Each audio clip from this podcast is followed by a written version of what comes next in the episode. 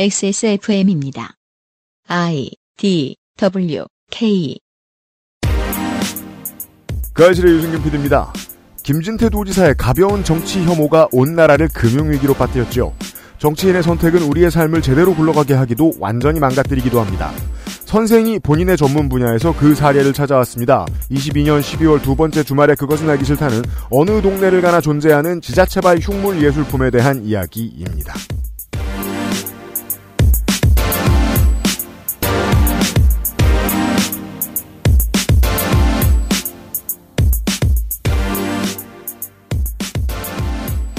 지구상의 청취자 여러분, 영하를 오르락 내리락 하기 시작한 한강가에서 전해드리는 그것은 알기 싫다 482번째 금요일 시간입니다. 윤세민 에디터와 제가 손희상 선생의 이야기를 들었는데요. 그렇습니다. 안녕하십니까. 윤세민입니다. 그런 좋은 것들이 있어요. 이제 지자체가 주관하고 상금을 주는 이제 이런 대회 같은 데에서 입상한 조형 예술품 그런 거 있죠. 네. 같은 것들을 간혹 이제 그 공원에다가 설치하고 네. 이런 행사들이 있거든요. 네. 그런 거 보면 좋아요. 어, 정말 예술 구경한 기분이 들고, 그렇죠. 야, 이거 대단하구나. 음. 아, 이런 생각이 들 때가 있어요. 그리고 왜 어느 정도 이상의 건물을 지으려면은 의무적으로 그 앞에 예술품을 둬야 되잖아요. 음. 한국의 법은 네. 그게 옛날에는 그냥 무슨 이상한 돌덩이 이렇게 딱 해놓고 밑에 제목이 막 화합 막 이런 거였잖아요. 보통. 돌덩이 두고 와. 예.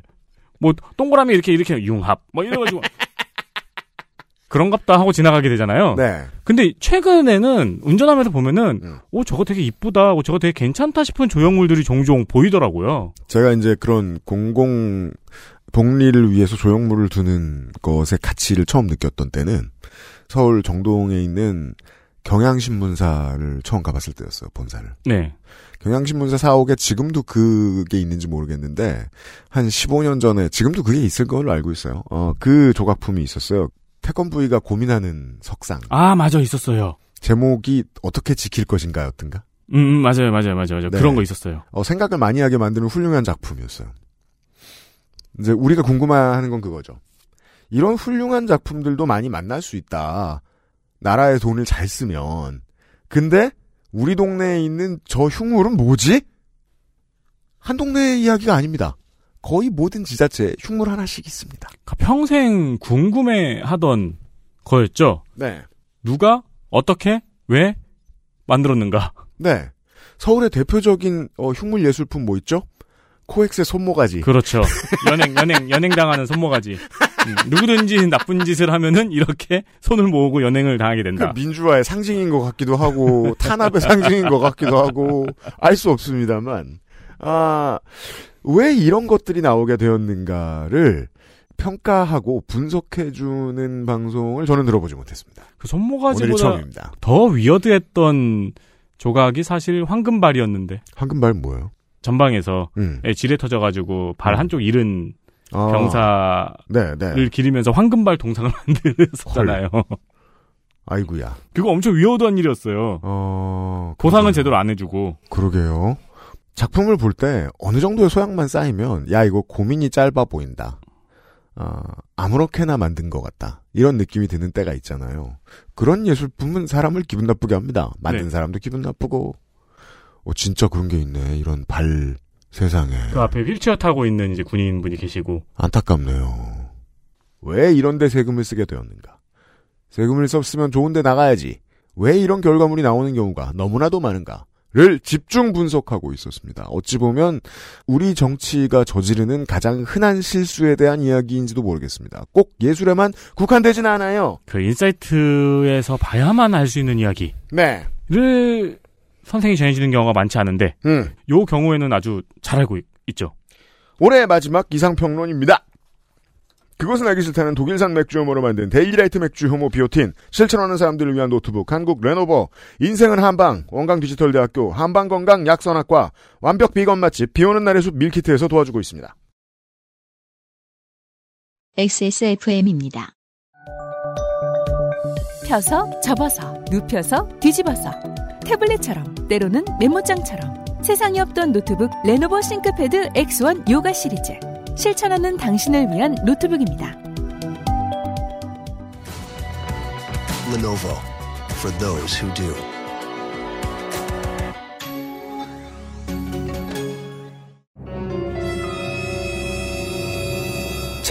지금부터 머리라는 단어를 입 밖에 꺼내면 죽는 거야. 데일리라이트 맥주 효모? 뭐야? 아 그건 머리에 저... 어, 어, 아! 말할 수 없는 고민? 직접 확인해보세요. 데일리라이트 맥주 효모. 우유나 버터, 달걀도 없이 쿠키를 만드는 법 누가 모르겠어. 문제는 내가 만들지 못한다는 거고 혹은 만들어도 맛이 없다는 거지. 하지만 비 오는 날의 숲 쿠키가 우리 집에 있다면 액세스몰의 첫 번째 밀키트 완벽 비건 맛집 비 오는 날의 숲을 만나보세요.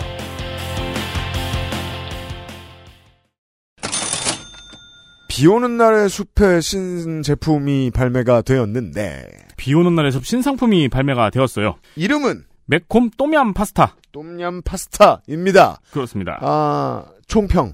이 셰프께서 되게 전투적입니다. 고기가 안 들어갔을 때 이거는 못 만들 줄 알았지? 음, 그런 거에 도전을 하신다는 마음. 이 땡밥들아. 음. 이게 이제 음식에서 전해져 와요. 그 포스가. 못 만들 줄 알았지, 이 새끼야! 이런. 다음번엔 떡산적을 내놓을 것 같아요. 비건 계란 후라이가 나올 것 같아요. 아니, 어떻게 이걸 만들지? 싶은 것들을 자꾸 내놓습니다. 제 말씀은 뭐냐면, 이거 안 팔리면 어떡하지라고 저는 걱정하잖아요. 근데 안 팔릴 걸 걱정하는 사람이 만들 수 있는 메뉴가 아닙니다. 그렇습니다.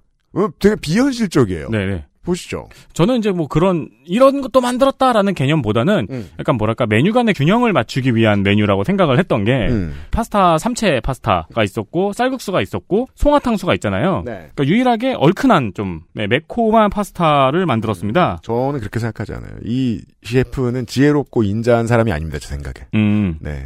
성질이 가득 나 있습니다. 못 만들 줄 알았지, 이 새끼들아! 이런 생각이신 것 같아요. 네, 어, 여러 번 말씀드리지만, 비 오는 날에서 음식은 비건 음식이고 아니고가 저희에겐 별로 중요하지 않아요. 네, 저희는 어제 삼겹살을 먹고도 오늘 비 오는 날의 숲 음식을 맛있게 먹을 수 있어요. 그럼요. 그랬죠, 저도. 왜냐면 그냥 맛있어요. 건강하게만 하고 심심한 맛이라는 편견을 없애주는 얼큰하고 화끈한 맛입니다. 최근에 먹어본 가장 얼큰한 메인 메뉴였어요. 그렇습니다. 네. 네. 따뜻한 빨간 국물이 들어간 파스타인데요. 손수 개발한 똠얌 소스와 특제 가루 소스로 똠얌을 좋아하지 않는 분들까지 섭렵합니다. 오리지널한 똠양꿍의 국물 맛은 아닙니다. 아 맞아요. 그 똠얌꿍의 그 이국적인 시큼한고 얼큰한 그런 맛하고는 조금 거리가 있고. 사실 그 기분을 내고 싶으시면요. 레몬그라스랑 고수를 좀 넣으시면 되고. 네. 요거는 이제 그대로는 조금 더 깔끔한 음. 네 맛입니다. 내추럴본 맵찔이는 조금 매울 수 있어요. 그렇습니다. 매운 거 싫어하시는 분들께 추천하지 않습니다. 어 이제 유현상 PD는 마라탕 1단계 정도라고 말씀을 하셨는데 네. 저는 개인적으로 신라면 정도, 음. 네, 신라면 정도의 맵기더라고요. 제 생각엔 불닭 땡은면 먹고 다음날 속 쓰리지 않다. 네. 그럼 이거 오케이. 아 불닭 그거는 비교가 안 되고. 불닭 네. 땡은면보다 한 레벨 정도 낮습니다. 네. 아 저는 불닭 그건 아예 못 먹어요. 음, 저는 젊을 때 가끔 먹다가 30대 후반 이후부터 못 먹는데 네. 저는 그건 아예 못 먹고. 제가 소화할 수 있는 제일 매운 맛이에요. 이거. 어 그래요? 네. 전 그렇게 맵지 않았는데. 음, 저는 아주 화끈하게 얼큰한. 네. 음, 그러니까 제가 느끼기에는 그러니까 라면에 청양고추 썰어 넣은 정도. 네. 네, 하드코어 얼큰한 국물축에 들어갑니다. 그렇습니다. 이게 파스타가 맞나 싶을 정도로 현란한 베리에이션을 가지고 있고요. 그죠? 그러면서도 깔끔해서 유니크합니다. 그러니까 저도 비건이 아니잖아요. 음. 그래서 먹으면서 생각했던 게 홍합을 넣어도 맛있겠다라는 생각도 들었고요. 제가 이걸 왜 걱정했냐면 사실 이게 가격 면에서나 여러 가지 측면에서 고기를 먹는 사람에게는 이 메뉴에 대적할 만한 다른 훨씬 합리적인 메뉴들이 많아요. 그래서 시장성은 낮은 것 같아요. 그럼에도 불구하고 한 번쯤 경험해 보실 만합니다. 아니 근데 대적할 만한 저는 그냥 비오는 날의 숲은 좀 비- 말씀드렸지만 비건 아니어도 그냥 시켜 먹거든요. 맛있으니까. 네. 특히 예쁘니까 또 손님들 올 때 활용하기도 너무 좋고. 그리고 레고나 이케아처럼 말할 것 같으면 그동안의 메뉴의 어, 난이도가 10점 만점에 1이면 음, 이건 2에서 2.5쯤 됩니다. 그렇습니다. 여전히 아무나 할 수 있지만 네. 바보는 실수할 수 있습니다. 그리고 이게 이제 파스타 두 개에 쌀국수 하나 그리고 송화탕수까지 네 개의 메뉴가 생겼잖아요. 네, 이 정도면 이제 네 분 놀러 오셨을 때 각각의 메뉴를 대접할 수도 있겠네요. 네, 홀 패키지가 됩니다. 이제. 그렇습니다. 네, 튀김도 있고, 그렇게 해서 먹으면은 이제 뭔가 후식을 먹어야죠. 음. 그래서 다크 초코 그래놀라도 신상 발매가 되었습니다. 네, 플레인 요거트의 친구죠. 네. 의외로 그래놀라의 인기가 좋아서 생각보다 빨리 신상을 준비했습니다. 어, 많이 찾아주셔서 감사합니다. 청크 형태로 되어 있어가지고 이게 그거죠. 이렇게 뭉쳐 있다는. 음. 네, 이게 음. 뭉쳐 있어가지고 손으로 집으면은 적당히 약간 탁구공보다 작은 정도의 크기로 딸려 나오더라고요. 어제 말씀드렸죠. 이 언밀가루 감성이 들 때 네, 그래놀라는 훌륭한 답입니다. 청크 형태로 되어 있어서 하나씩 집어 먹어도 손색 없는 간식입니다. 다크라 그런지 전혀 달지 않고요. 그래놀라 특유의 고소한 맛까지 같이 겸비가 돼 있어요. 꾸덕꾸덕 초콜릿 느낌 아닙니다. 맞습니다. 네, 깔끔합니다. 집에 빨리 플레인 요거트를 같이 사놓으셔야 되는 게 나중에 사놔야지 하면은 그냥 그 자리에서 다 먹어요. 네. 그리고 비오는 날의 숲 일부 품목이 품절되었음을 알립니다.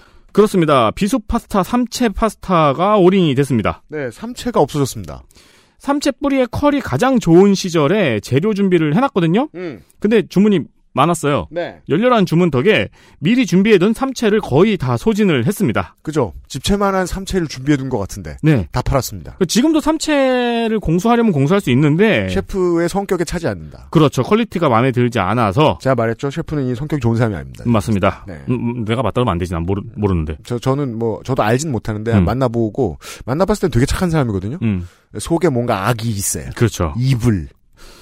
아, 아마 지금 준비된 삼채가 얼마 안 남았는데 그거를 다 소진하면은 당분간 삼채 파스타는 판매가 중단될 예정입니다. 네, 사랑해주셔서 감사합니다. 그렇습니다. 그리고 내년 봄에 삼채를 구하고 다시 시작할 예정입니다. 봄까지 기다려주십시오. 그 안까지 삼채 파스타를 이제 주문하시고 싶으신 분은 음. 네. 재빠르게 주문을 하셔야 돼요. 그렇습니다. 빨리 주문해주세요. 남은 물량이 얼마 없으니까요. 어, 그 전까지는 어, 고기만 나는 튀김 드시고 어, 견뎌주세요. 그렇습니다. 아, 성화탕수는 진짜 맥주 안주로도 좋고. 비 오는 날의 숲은 액세스몰에서 판매하고 있습니다.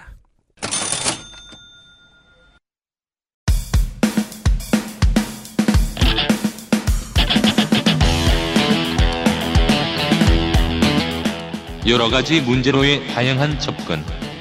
이상 평론.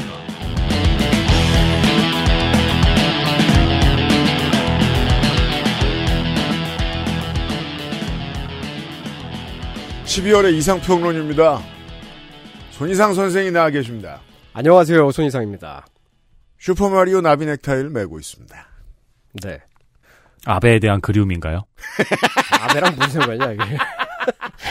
아이 왜 저 브라질 올림픽 때 네. 예, 아베가 마리오 분장하고 나왔었잖아. 아, 그랬죠. 뭐, 쿨재팬 한다고. 네, 그렇죠. 음. 아무튼 그럴 사람은 아니고요. 시사 아저씨는 그럴 수도 있습니다만. 아무튼 간혹 가다가 손희상 선생이 아, 재미없는 이야기를 할 때가 있습니다. 그것은 이제 본인의 전공 분야 네. 아, 예술 정책으로 우리나라 전반의 행정과 정치에 대한 이야기를 들려주실 때입니다. 그러게요. 음. 네. 네. 주로 이제 빡쳤을 때 그렇죠. 예, 재미없는 이야기를 들고 오시죠. 네. 빡치지 않았어요. 아, 그래도 빡친 얘기부터. 거짓말로 문을 열어보겠습니다. 시작해- 시작해야겠네. 지난주에 동원건설이 부도가 났습니다. 네, 안타까- 동원 건설이라는 건설사가 붙어놨습니다. 네. 네, 안타까운 소식부터 전해드리게 됐네요. 네. 경남 저는- 지역에서는 꽤 큰 건설업체고요. 음, 음. 그리고 한 해 매출이 700억이 넘는 중견 기업인데 음. 만기가 돌아온 은행 대출 22억 원을 못 갚아서 부도가 났습니다. 아무리 돈을 많이 벌어도 만기를 못 갚으면 부동 겁니다. 네. 참치랑은 상관이 없군요. 없어요. 부산 시내에서 청취자 여러분들이 저 아파트 왜 이렇게 높아? 네. 해가지고 쳐다보는 아파트들 중에서는 이름이 로얄 듀크, 네. 로얄 듀크 비스타 음. 이런 무슨 중세 배경 공성전 캐릭터 이름 같은 아파트들이 덜어 있습니다. 그게 동원건설이 지은 겁니다. 음. 창원에도 많이 있습니다. 네, 저도 그 건설사에서 지은 그 낙동강가 아파트를 잠깐 가본 적이 있었는데 저 나오면서 느꼈죠. 어? 이거 서울엔 없는데? 음. 네, 부산에 널리고 널렸습니다. 예. 중견 건설사입니다. 예. 그 근데 이제 부도가 나서 당장 동원 건설이 맡고 있던 창원시 복합 행정타운 개발이 위기에 처했습니다. 네, 창원시가 행정도시를 만들고 있어요. 네. 그 경상남도청에 있잖아요. 음. 동원 건설과 연결되어 있는 경남 지역 70여 개 협력사와 경남은행 음. 그리고 경남은행과 거래하는 기업들까지 여파가 이어질 수가 있, 있습니다. 음, 20, 그렇습니다. 22억 때문에요? 예. 너무 적은 돈 아니에요? 근데 22억으로 넘어갔는데 이 지금 이 기업이 한 해 매출이 700억짜리라 네. 그랬잖아요. 아, 그렇구나. 이달만 갚고 끝인 건 아니죠. 예. 음. 그러니까 매출이 700억인 회사가 돈을 22억만 빌렸을 리 없거든요. 음. 네. 예.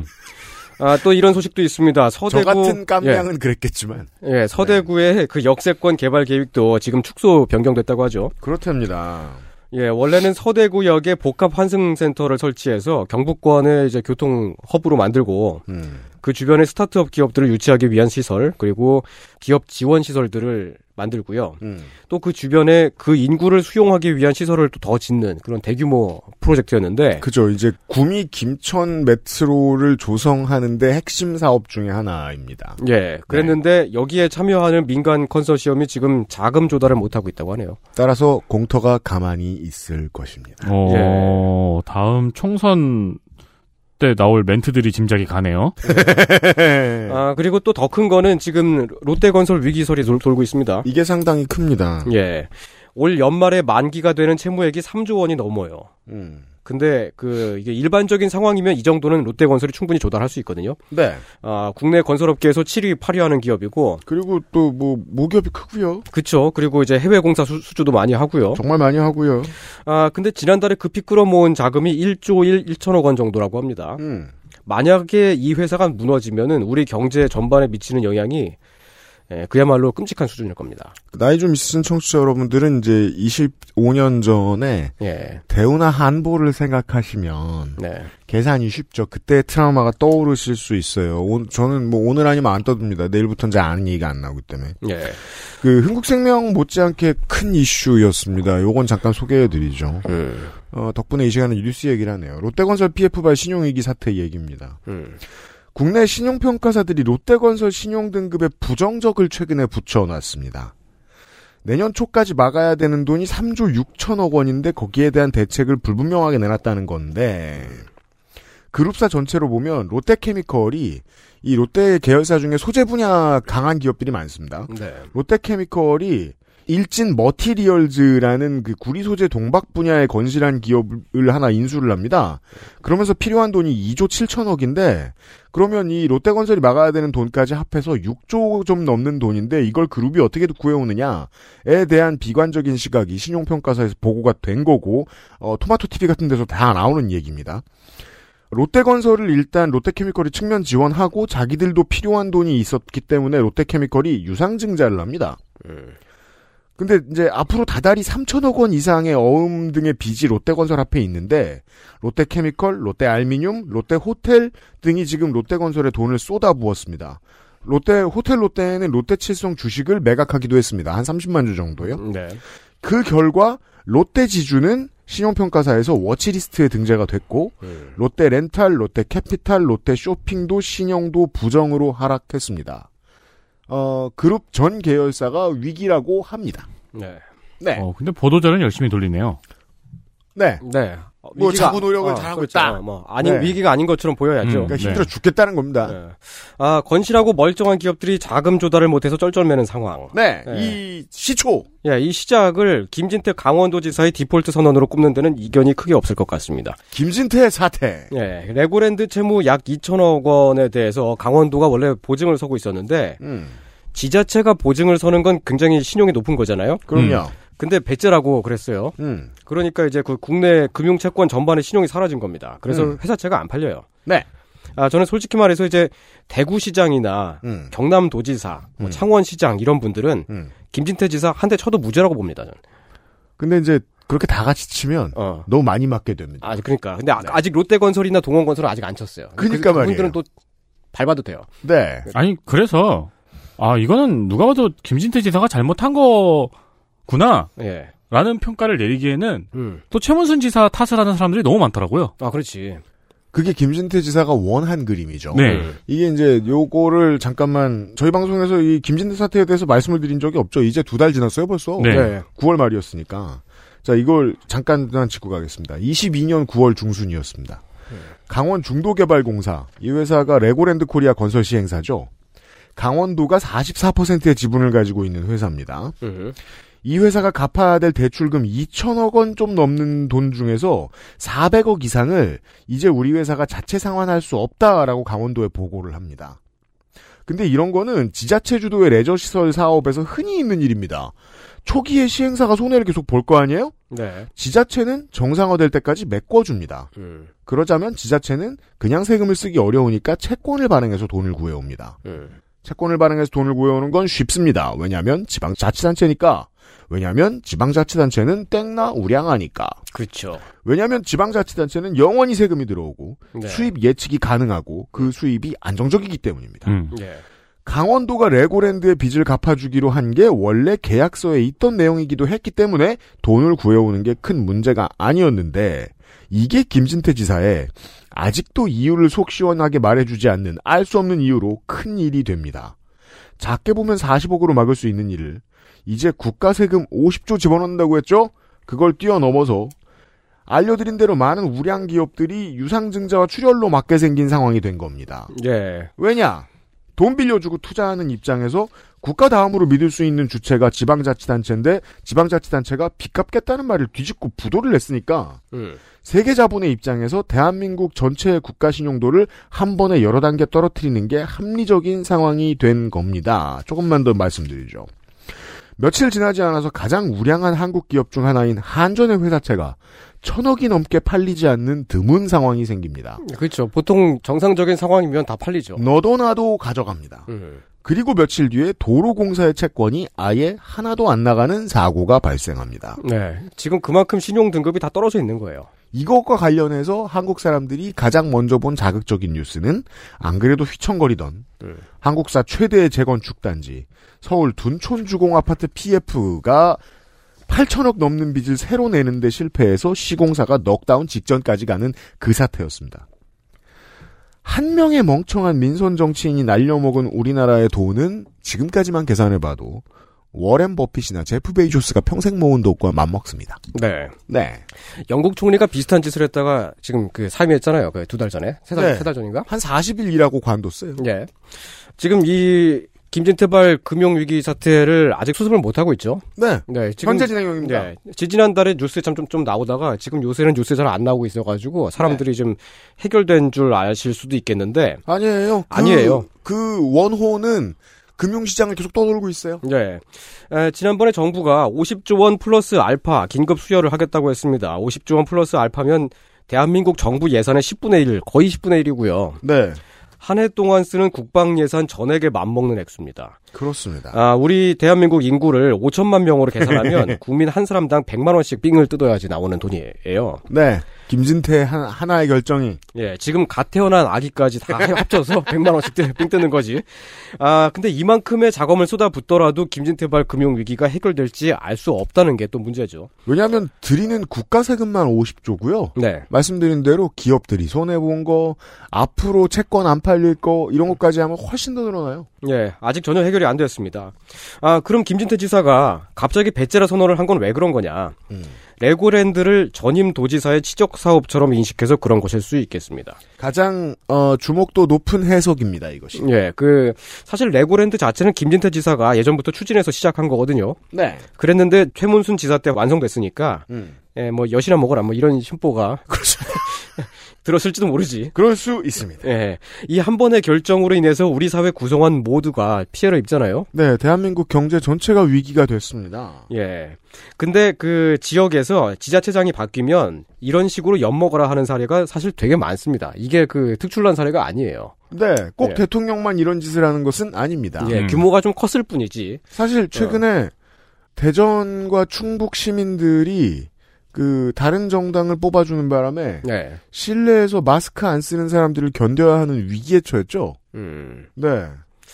예. 뭐 사실 뭐 크게 뉴스에 그다지 나오지 않아서 그렇지 그 지역민 모두에게 그 피해를 주는 어 그런 이제 그 이상한 결정을 하는 경우가 되게 많습니다. 이렇듯이 말입니다. 예. 그 오늘의 이상평론 얘기입니다. 좋습니다. 예를 들면 문화도시 사업을 아예 엎어버린 경기도 땡포시가 그렇습니다. 아, 땡포시는 두 개가 있지만 그 중에 하나는 문화사업을 엎어버린 모양입니다. 예, 그렇습니다. 아, 문화도시라는 게 뭐냐면요. 정부, 문체부의 프로젝트인데, 음. 지역문화진흥법도 올해 이제 시행이 됐고요. 그건 뭐 지자체한테 권한을 더 주는 법입니까? 그렇죠. 음. 네, 문화 프로그램의 구성을 이제 중앙정부에서 각 지역 지자체로 넘어가게끔 하는 아. 그런 시점이 됐는데, 우리 이거 한번 얘기한 적이. 그렇죠. 이 얘기는 전에 그 알실 450회에서 다루었으니까 생략하고요. 네. 옛날 그 알실은 구알실이죠. 아, 예. 그 이건 근데 구할실 때가 아니잖아요. 아, 그렇죠. 네. 신하실 때. 네. 요알실이죠. 예. 구할실은 이제 주 2회.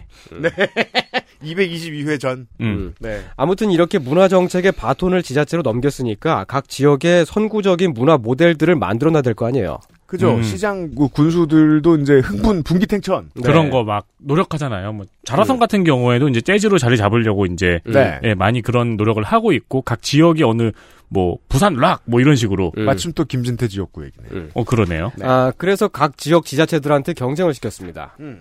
지난 정부 때요. 음. 아, 좋은 문화 프로그램을 돌리는 곳을 문화 도시로 선정을 하겠다고 했어요. 음. 아, 네. 예, 그래서 선정이 되면 정부가 국비로 100억 원을 주고요. 음. 또 지방세에서 100억 원을 더 빼줘서 총 200억 원이 생겨요. 음. 아, 많이 불어 넣어줬네요. 네, 꽁으로 200억 원이 생긴다고 지자체예요. 와, 그러면은 페스티벌 같은 거 막 막 생길 수도 있겠네요. 그러니까 네. 이 200억 원이면은 문화예술 프로그램을 국제적인 규모로 몇 개는 돌릴 수 있는 음. 돈입니다. 한 달 내내 레슬매니아를 하겠어요? 예, 그 정도면 이제 그 지자체는 마다할 이유가 없죠. 그래서 여러 지자체들이 이 원피스를 노리고 위대한 항로에 뛰어들었습니다. 너도 나도. 예, 너도 나도. 네. 예, 뒤의 아. 의지를 따라서. 그러네. 음. 근데 마침 정권이 바뀌어서 최악의 세대가 예. 그래서 이제 막 온 군청에다 방이 붙었어요. 동료를 구합니다. 네. 그치. 네. 너네 동료가 되라. 네. 그 중에서 경기도 땡포시가 이미 예비 문화도시로 선정이 됐어요. 아, 그래요? 예, 그러면 이제 문화도시로 이제 최종 선정이 될 가능성이 매우 높은 곳이 되는 거죠. 음. 예비 문화도시 중에 절반 이상은 별 문제가 없으면 거의 그대로 이제 문화도시가 됩니다. 네. 문화도시 평가 기준에요. 또 그 그 지역민들의 참여, 예, 참여에 되게 많은 점수를 주는데 음. 땡포시는 과거에 있었던 어떤 일로 인해서 땡포시 문화재단 그리고 뭐 문화도시 추진센터 막 땡포 시민단체 협의회 등등과 끈을 되게 잘 다져놨었어요. 그래요? 어 그래서 이제 그 참여 부분에서도 되게 높은 점수를 기대할 수 있는 뭐 그런 곳이었고요. 음. 또 이제 그 땡포시의 위치 자체도 음. 땡포시보다 북쪽에 있는 과천이나 안양 같은 데는 음. 그, 무- 그 지역의 문화적 수요를 그냥 서울 서초구, 강남구 이런 데 가서 그냥 해결을 해버리거든요. 음, 그렇죠. 아, 여기서 네. 김포가 아님이 밝혀져 버렸습니다. 예, 그래서 이제 그 거기는 뭐를 잘 조성하기가 어렵습니다. 네. 예. 여건상. 그건 그래요. 예. 네. 근데 땡포시는 그 정도는 아니잖아요. 그 서, 서초구에 그렇게 쉽게 아주 가, 가기 막 그, 그 정도는 아니잖아요. 네. 네. 그래, 그래서 이제 그 여기가 그 위치상으로도 경기도 남부에 문화 클러스터 여- 역할을 충분히 할 수 있으리라는 그런 기대가 음. 컸었고요. 그죠. 어, 뭐, 이제, 그, 제가 그 지역, 이, 그, 지식이 좀 없으니까. 땡포시 사람들은 이제, 친구 만나고 술 먹으러 갈 때는 땡양 1번지에 가나요? 음, 뭐 땡양으로 가기도 하고 뭐 수원으로 많이 예, 빠지기도 뭐 하고요. 땡, 원으로 가기도 하고 네. 어, 땡왕으로 가기도 하고요. 땡왕, 땡왕? 예. 땡왕에 가나? 땡왕에 뭐가 있다고요? 땡왕, 아, 땡왕. 호수.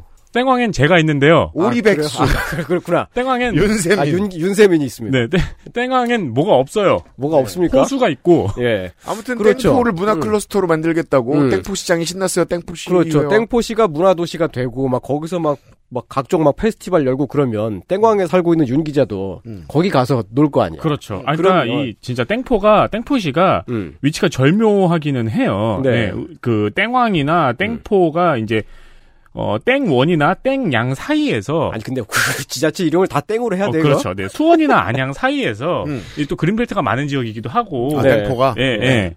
그래서 이게 옛날에 공단 지역 있잖아요. 음. 그래가지고 좀 횡하거든요, 확실히. 예. 음, 그렇습니다. 그리고 횡하다는 거는 이제 새로 문화 자원을 또 끌어모기 되게 쉬운 조건이라는 거기도 해요. 그렇죠, 부지도 많고요. 예, 뭐 작업실 같은 거 만들기 되게 쉽- 되게 쉽고. 게다가 아파트가 엄청 올라가고 있어요. 예. 아, 예, 그래서 땡포시는 거의 무조건 이제 문화 도시가 될 거라고 다들 그렇게들 알고 있었습니다. 그 문학의 문화 정책 뭐 연구하거나 뭐 이런 양반들 보면 음. 그랬는데 최종 선정을 딱 4개월 남겨두고 음. 네. 문화 도시 사업 전체를 백지화해 버렸어요. 여기가 200억짜리를. 예. 에, 올해 지방선거 끝나고 새로 뽑힌 시장이 일방적으로 그렇게 결정을 했습니다. 아, 국민의힘 핫땡호 땡포시장이군요. 예. 아니 하은호 시장 이름을 왜? 아, 땡은호. 네. 아, 이건 그 저기 돈도 날리고요. 네. 그동안 그 지역에서 문화도시를 만들기 위해 아, 저게 네. 해왔던 사업들도 다 같이 날리는 거죠. 음. 누구에게도 좋은 일이 아니고 다 같이 피해를 보는 건데 그냥 그렇게 했습니다. 아니 근데 돈 준다는데 왜? 어, 그러게요. 그러니까. 그냥 음. 별 어렵지 않은 선택이잖아요. 200억이냐 빵원이냐의 선택에서 예. 어, 하은호 시장은 빵원을 선택한 거예요. 그렇죠. 빵원을 선택한 거죠. 네. 이제 그 땡포시에서 일하고 있었던 지역문화 활동가들이나 음. 뭐 예술 프로그램 인력들 등등을 어, 이 문화도시 사업을 엎으면서 왕창 해고를 하기도 했습니다. 그렇죠? 그러게요. 그러니까 그 사람들을 전임 시장 때 음. 에 꽂아 넣은 사람들이라고 인식을 하는 거예요. 음. 그 문화도시 사업을 추진하고 있었던 그리고 거의 지금 선정 바로 직전까지 와 있는 그 성과도 전임 시장의 성과라고 인식을 하는 거고요. 아니 4년짜리 시장이 무슨 역성혁명했습니까? 음. 근데 이렇게 이런 식으로 하면은 이건 다시 복구가 안 됩니다. 이번 주에 나왔던 주요 뉴스 중에 이런 게 있었죠. 국정원 직원이 지금 100명 넘게 지금 실직이라고. 음. 아, 그쵸. 예, 예. 음, 근데 어. 웃긴 게 아 실직은 아니고요. 그 대기 그러니까 발령 대기 상태입니다. 발령인데 그 웃긴 게 100명이 넘잖아요. 예, 일, 이구. 음. 공무원이 100명인데 어, 보수 언론에서 네. 문 관련 인사 100여 명 이렇게 쓰는 거예요. 네. 음. 아니 어떻게 하나의 관공서에서 100명이 넘는 사람이 대통령 관련 인사입니까? 이 사람들의 인식이 그렇다는 거잖아요. 음. 아, 그 국정원의 그 관료 아니 관료 요원들이 요원들을 그렇게 한꺼번에 갈아치운 전례가 없다 그러잖아요. 그렇죠. 음. 아니 아니 이제 이렇게 한꺼번에 갈아치우면 이제 윤 관련 인사가 들어가겠죠. 음. 5년짜리 정부가 역성혁명한 줄 안다니까요. 사화라고 봐야 돼요, 사실상. 조선시대 사화 정도예요, 이게 네. 지금. 땡포시 같은 경우는요, 음. 그 특히 이제 그 지역 주민들과 함께하는 참여 모델이 한순간에 만들어지는 게 아니고. 위화도 회군했습니까? 그 오랜 시간을 음. 어. 짓겠네요. 회군포라고. 오랜 시간에 걸쳐서 이제 네. 스킨십을 놀- 늘리면서 이제 그, 그렇잖아요. 그 지역 활동가들이 이제 주민들의 마음을 사야 되는 겁니다. 200억을 함부로 쓸 수 없잖아요. 네. 근데 그 일을 하던 사람들이 사라졌어요, 지금. 음. 한 몇 달, 몇 달 사이에요. 예, 땡포시는 다시 10년쯤 전에 허름한 동네로 돌아가겠지요. 어. 땡포시는 허름하다. 예. 이 비슷한 일이 서울시 영땡포구에서도 일어나고 있습니다. 영땡포구? 네. 예. 영땡포구 같은 경우는 아예 문화도시로 최종 선정이 됐어요. 음. 됐는데, 그러니까 이제 돈을 받아잖아요. 정부에서. 음. 어, 국비지원금 중에 1차로 일단 30억 원이 나왔습니다. 음. 집행을 거부했어요. 왜요? 사업을 뭉개고 있습니다. 역시 새로 뽑힌 신임 구청장이 그렇게 결정을 했고요. 야. 아. 음. 이 음. 돈이 지역의 시민 단체들한테 가는 게 싫은 거구나. 그러니까 그러니까 그 시민들이 쓰는 게 싫은 거예요. 시민들의 뭐 무슨 문화 활동, 영화 활동, 아니 그렇죠, 그렇다고 쓰지 않으면 안 쓰게 되는 돈인데. 음. 그냥 뭉개고 있다가 일단 저기 그 지역에 있는 인력 풀을 교체를 다 하겠죠. 지금 이미 그렇게 하고 있는 중이고요. 음. 어 그러면서 그거를 좀 이제 의문스러운 방법으로 날릴 가능성이 꽤 있- 있어 보입니다. 아 마찬가지로 서울 땡구 같은 경우도요. 아, 네, 서울에 땡구는 서울에 너무 하나가 많은 있습니다. 땡구가 있잖아요. 네, 땡구가 땡구가 아니요, 있는데. 땡구는 하나 아, 땡구 있습니다. 네. 하나인가? 네. 땡구 하나예요. 땡구가 이제 그 힙지로에서 예를 들어 대구에는 다섯 개의 땡구가 있습니다만 음, 아, 그쵸? 서울에는 네. 하나구나. 아, 서울은 하나입니다. 중앙에 있습니다. 그 을지로 지금은 힙지로라고 부르는 을지로에서 남산을 지나서 최근에 이제 힙하게 뜨고 있는 약수동이라고 있어요. 약수동이 이제 이태원, 한남동 막 등등등에서 이제 밀려오는 이제 거기에 너무 비싸지니까 밀려오는 사람들을 약수동에서 다 끌어모아가지고 그렇다대요. 네. 어, 최근에 또 그래요? 되게 힙하게 뜨고 있는데 참 덴트리피케이션은 숨쉬듯 빨라요 움직임이. 음, 근데 그 이제 그런 이제 그 각 지역에서 지역 활동가들을 되게 많이 고용하고 있었습니다. 음. 땡구에서? 예, 그 땡구에 있는 그 동네들이 그 힙지로 같은 데가 그 저절로 뜬 동네가 아니에요. 음. 다 이제 그 공적으로 다 계획을 짜서 막 정책을 만든 건데, 에, 제가 그 지난번에 그 알실 450회에서 음. 북미나 유럽 같은 그 다른 나라에선 지역 커뮤니케이터 혹은 뭐 소셜 코디네이터를 전문 직종으로 엄청나게 고용하는데 음. 우리나라는 그렇지 않다는 얘기를 드린 적이 있었죠. 네. 근데 그런 모델을 국내에 거의 제일 처음으로 도입한 데가 땡구입니다. 서울 땡구. 그 손희상 선생이 이렇게 설명해 음. 주셨죠. 그 사무실에 이제 그냥 앉아 있는 음. 어 태투로 뒤접힌 사람이 예. 굳이 와서 말을 건다. 네 아, 그런 사람. 네. 아, 그렇죠. 예. 어. 서울 땡구는 이제 그 땡구 문화재단을 통해서 네. 네, 지역 프로그램을 존나게 돌려서요. 음. 인근에 있는 용산구나 종로구의 자원을 막 뽑아 먹었고요. 음. 막 그랬는데 역시 새로 뽑은 신임 구청장에 의해서 땡구 문화재단의 사업 방향이 크게 달라졌고요. 여기서 크게 달라졌다고 말하면 너무 음. 젠틀하니까 다 없앴다. 아, 다 없애진 않고 조금 아니요. 남겨놨는데 학살했다. 아, 축소시켰습니다. 축소시키고 네. 음, 문- 있고요. 문화재단이 하고 있는 프로그램들을 없앴다는 얘기겠죠? 뭐, 뭐 예산 사용 같은 것도 막 방향을 다 바꿔버리고요. 음. 지역 주민들을 연결하기 위한 사업이 대부분 사라지거나 크게 축소됐습니다. 이게 이제 이번에 워낙에 국민의힘이 크게 이겨가지고 음. 그냥 다 갈아엎어졌겠거니 생각하실 수 있는데 땡구는 뭐 원주민도 많지 않고 땡구는 기본적으로 대전하고 비슷한 표심입니다. 음. 스윙보트 구역이죠. 음, 네. 그 문제는 이제 스윙보트를 한다고 해서 중앙당이 이 지역구를 두려워하지 않습니다.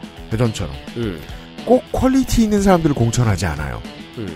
누가 나가도 스윙보트라는 걸 당이 눈치챈 거죠. 음. 예, 지금 구청장은 여당입니다. 예. 네. XSFM입니다.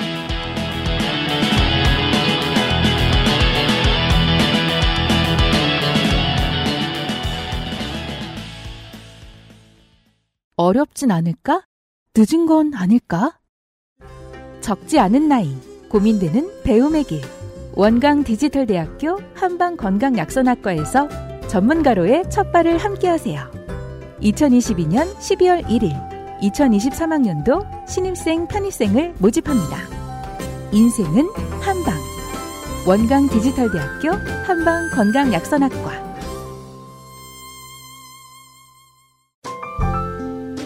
오랜만에 엄마 보고 왔더니 마음이 짠하더라고. 허리도 많이 굽어지고 주름살은 어찌 그리 많이 들었대. 그래도 전에는 머리숱은 많았었는데 지금은 그마저도 휑한 느낌인 거야. 엄마, 아들이 잘 챙겨드리진 못해서 죄송해요. 이제부턴 그중 하나만이라도 제가 챙겨볼게요. 그, 그거 있잖아요. 그거. 말할 수 없는 고민?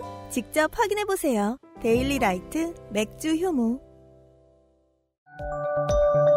초일류 글로벌 PC 브랜드 레노버에선 내가 원하는 컴퓨터를 커스터마이징 할 수 있다, 없다? 지금 액세스몰에서 확인하세요. Lenovo for those who do.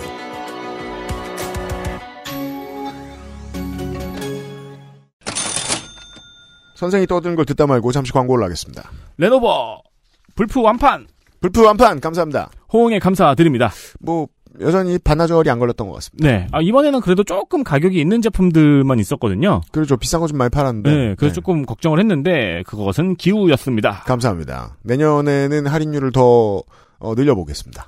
네. 여기 노트북 같은 제품이 사기 피곤한 제품이잖아요. 네. 그러니까 내가 공부를 해야 될 것 같은. 그럼요. 아무것도 모르는데 공부를 해야 될 것 같은 제품이잖아요. 공부를 안 하셔도 된다는 얘기는 아니고 공부를 하시는 후보군 중에 저희의 방법도 한번 끼워서 고려를 해보시라고 말씀을 드립니다. 그렇습니다. 액세스몰을 경유해서 레노버몰의 쿠폰 코드를 통해서 할인을 받으실 수 있습니다. 액세스몰 레노버 페이지로 가서 노트북 상품 보러 가기를 클릭을 합니다. 예. 먼저 액세스몰에서 시작하시고 레노버로 가요. 레노버 몰에서 마음에 드는 노트북을 골라요. 그리고 결제 전에 쿠폰 코드 입력에 쿠폰 코드 XSFM 숫자 2 레노버 XSFM2 레노버. 그렇습니다. 다 알파벳이요. 음. 아 2는 아라비아고. 음. 쿠폰 코드를 입력을 하시고 결제하고 잠깐 기다리시면은 노트북 전 제품이 항시 최대 20% 할인된 가격으로 구매하실 수 있습니다. 그렇습니다. 저희 사무실도 모두 레노버고요. 음. 다 산 거예요. 음. 좋아요. 가격 대비로도 좋고 가격 안 따져도 괜찮고 이게 확실히 퀄리티가 많이 올라갔어요. 옛날엔 중저가형이라 그랬는데 요즘에는 거의 스탠다드가 돼가고 있어요. 음. 맞습니다. 네. 액세스몰을 경유해서 저렴하게 구입하시는 게 레노버 노트북을 국내에서는 가장 저렴하게 구입하실 수 있는 방법이니까 네. 뭐 다양한 노트북을 고려하면서 이 경우도 한번 계산해 보세요. 외산 랩탑을 구매하지 않으신 분들이 궁금해하시는 분들이 많죠. 서비스 어떻게 하나요? 제가 알기로 한국 레노버는 TG3보가 AS를 맡고 있습니다. 그렇습니다. 네. 뭐 레노버 서비스 AS 후기는 검색해 보시면 또 잔뜩 보실 테니까요. 그게 중요한 원칙이신 분들은 많이 따져보시길 바랍니다.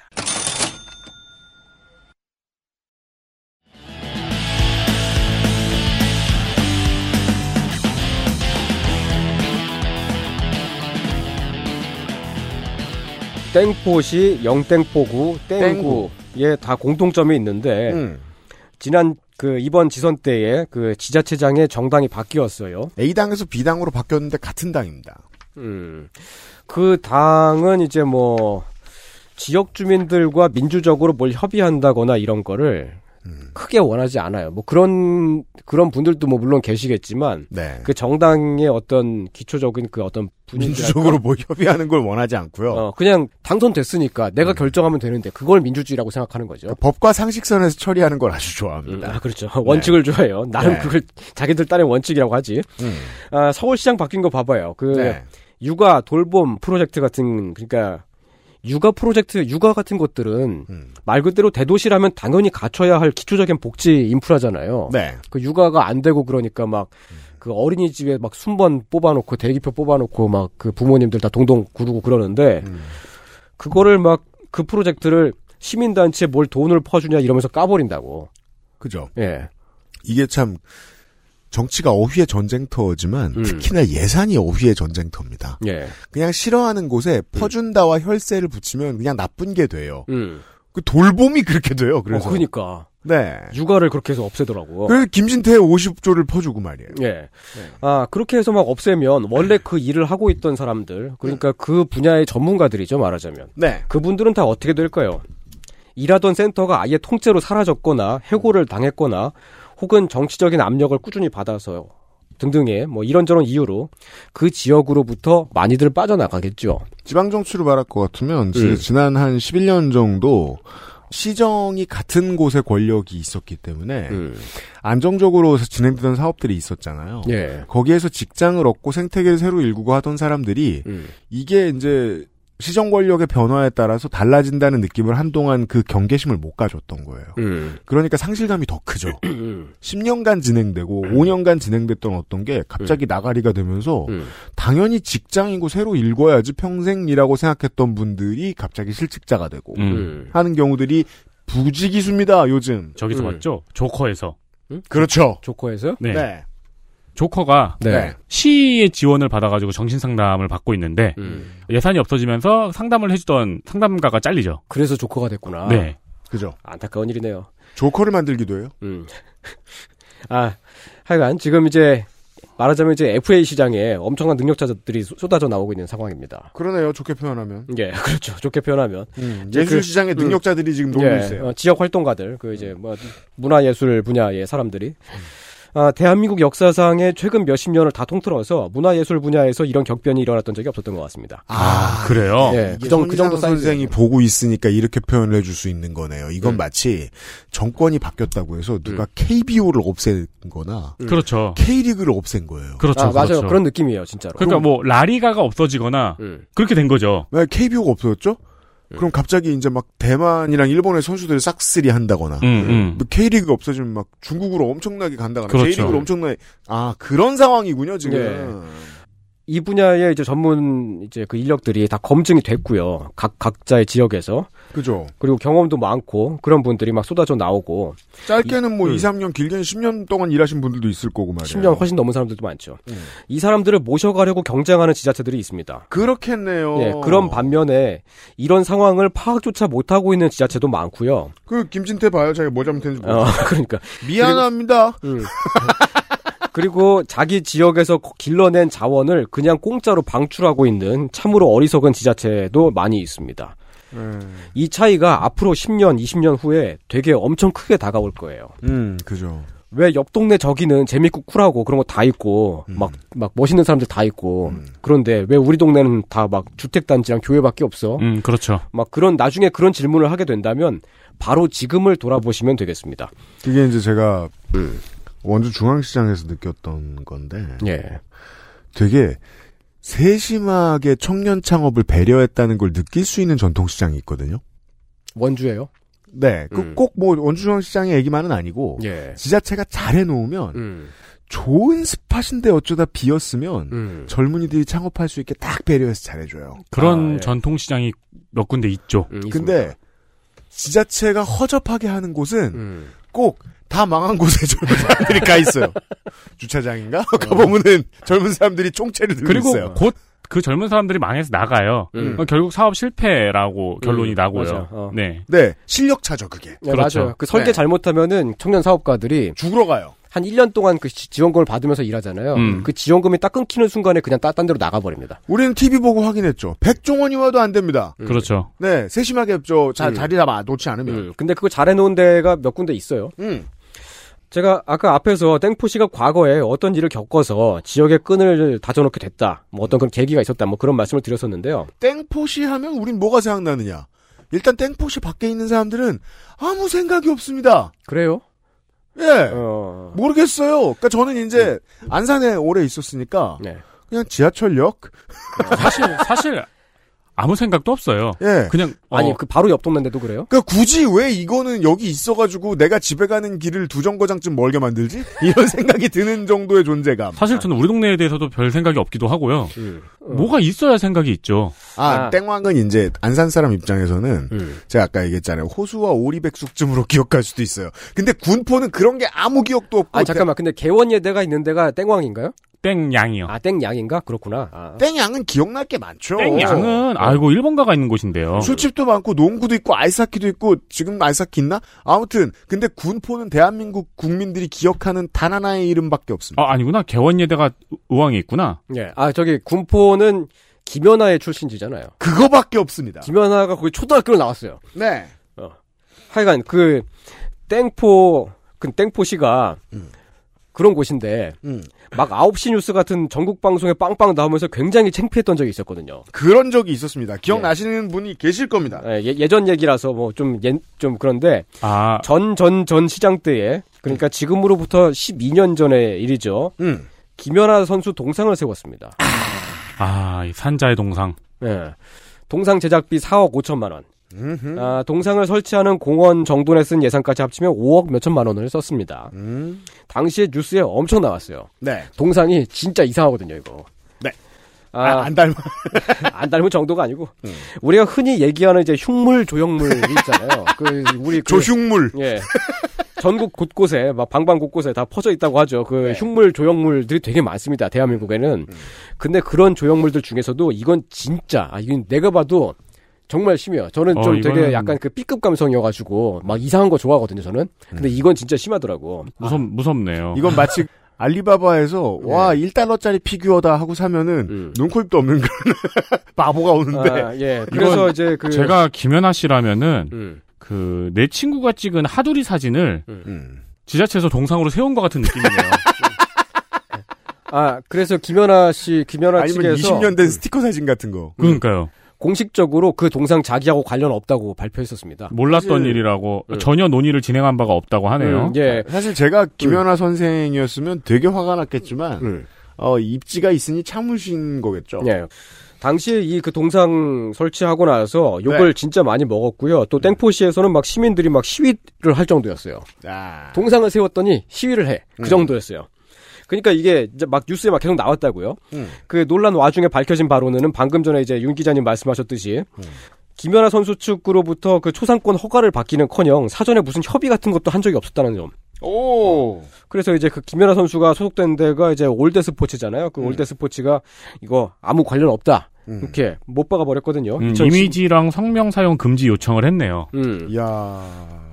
그렇죠. 어, 2012년인가 뭐 그때가 이제 한창 논란이 제일 심했을 때. 그러면 김연아상은 김연아상이 아니라 땡땡아상이 되어버린 거예요 순간적으로. 그러니까 이게 뭔 개쪽이냐고. 야 이게 돈은 돈대로 들여놓고 그쵸. 동상을 만들어 놨는데 아무도 좋아하질 않아. 음. 동네 사람들도 싫어해. 김연아도 싫어해.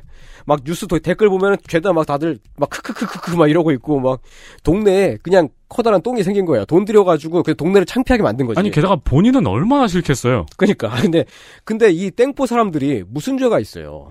그냥 우리 동네에 갑자기 저런 거 생겨가지고 음. 저런 걸로 뉴스 나오고 음. 또 이게 그 전전전 시장 때 만든 건데 또 그 논란은 이제 그 민주당으로 시장이 바뀐 전전 시장 때에 번져서 전전 시- 시장이 다 뒤집어졌습니다. 그 시장이 바뀌었을 때 힘든 점이 있죠. 음. 거지같이 만들어 놓은 걸 함부로 돈 들여서 치우지를 못합니다. 예. 왜냐하면 돈 많이 써서 만든 거니까. 그쵸. 그쵸. 전임 시장이 쌓아놓고 간 건데 어 자기가 뒤집어 쓰게 되죠. 음. 그때 일베에 보면은 누명 씌우는 게시물 엄청 많이 올라왔었어요. 아, 뭐 요즘 이제 최문순 도지사의 화력 집중하는 친구들이 그때도 똑같은 일 했겠죠. 아 그렇죠. 똑같이 하고 있어요. 음. 네. 그런- 이 비슷한 사태가 제가 뉴스 아카이브에서 전해드린 그 앨런 부도 사태 때 음. 공화당 주지, 앨런. 예, 음. 공화당 주지사가 싸놓은 똥을 음. 민주당 주지사가 음. 욕을 다 얻어먹고 음. 결국 민주당 주지사가 다시 정권이 바뀌어가지고 슈워제네거가 들어온 거죠. 예. 아 지금도 저게 김, 김연아 동상 일베 치면 엄청 나옵니다. 그때 막 그렇군요. 누명 씌운 게시물들이. 이게 이제 어. 당시 전전전 시장이나 혹은 당시의 음. 시의회 의원들이나 이런 사람들의 머릿속이 이런 걸 거 아니에요. 동상은 그냥 그 기술자에게 동을 가져다주고 녹여서 만들라고 하면 되는 것이지 이 정도의 사고 구조를 가지고 이런 사고를 쳤을 아, 겁니다. 네. 아. 그래서 그때부터 땡포시가 연구를 엄청 했습니다. 그 음. 왜 우리 동네에 이딴 같은 걸 세우게 됐느냐. 그렇습니다. 어. 결국은 같은 것이 되었습니다. 어, 그것도 세금 어, 들여서 음. 또 그 중간에 왜 아무도 이걸 막지를 못했느냐 음. 이거를 그래서 이제 막 행정감사도 받고요 막 서류 다 검토하면서 뜯어봤습니다 자 제가 이제 전국을 돌아다니면서 떠올려본 추억에 따르면 음. 이런 이제 조흉물 중에 아, 최강은 예. 2013년 네. 완도군 청산도에 세워진 어. 현직 군수 흉상이죠. 그런 게 있어요? 아 맞아 있어요. 소개해드리죠. 네. 당시에 제막식 때 예. 현직 군수가 어, 지 흉상의 천을 걷어냅니다. 그리고 지 흉상 옆에 사진을 찍습니다. 김종식 당시 완도 군수죠. 예. 이 사람이 음. 어, 이번 지선에 출마해서 어, 목포시장에 출마했거든요. 음. 역사상 최초로 민주당 후보로 출마해서 목포시장에 낙선하는 기염을 토합니다. 네. 그런 일도 있었죠. 그런 일도 예. 아무튼 조흉물이 어, 많아요. 우리나라 지역에는. 지자체 그 조형물 시리즈가 몇 개 있잖아요. 뭐 괴산 몇 개가 아니고 네. 진짜 엄청 많아요 전국에 다 있어요 그거 그게 그렇게 되는 이유가 결국 여기서 나오는 겁니다 그 이제- 중요한 게 이 얘기입니다. 예. 뭐 행정감사상으로서는 땡포시에서 이제 그 표면적으로는 음. 최초에 설계했던 설계 계획안이 다 틀어졌다. 뭐 그런 식으로 이제 답이 음. 나왔었는데 그거는 그냥 되게 표면적인 그 원인이 아니라 음. 말하자면 이제 그 결과인 거고요. 실제 그 원인은 무엇이냐면은 음. 첫째는 작업 기간이 너무 짧다는 겁니다. 작업 기간이 짧았다. 네. 아니 평생 있을 거라고 예상하고 만들었을 걸 짧은 기간 동안 만들었다. 네. 그리고 둘째는 공공 조형물을 세우는데 그걸 논의하는 과정도 없고 논의 있었으면 김연아 선생이 음, 알았겠죠. 논의하는 시스템 자체도 없었다는 거예요. 음. 2010년도 이 동상을 세웠던 게 2010년도잖아요.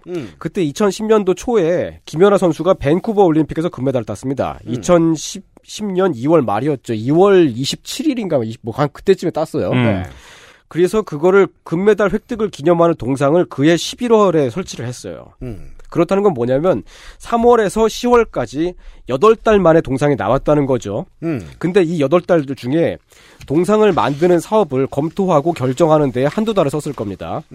최소가 한두 달이에요. 그렇죠. 그 다음에 사업자 선정하는 데 또 한두 달이 들어, 들어가고요. 그렇죠. 그 다음에 예산을 편성하기 위해 한두 달을 더 쓰게 됩니다. 음. 왜냐하면 시의회에서 검토하고 관련 부서가 검토하고 이런 과정을 거쳐야 되니까요. 최소 6개월 그렇죠. 까지?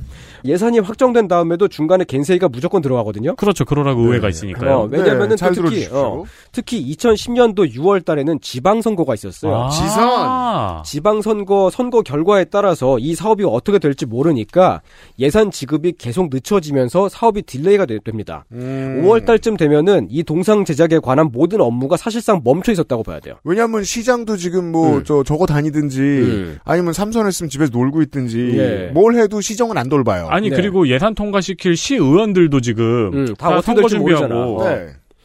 또 이제 사업자를 또 선정을 하고 나면은 이 동상의 시안을 미리 받아봐야 될 거 아니에요. 음.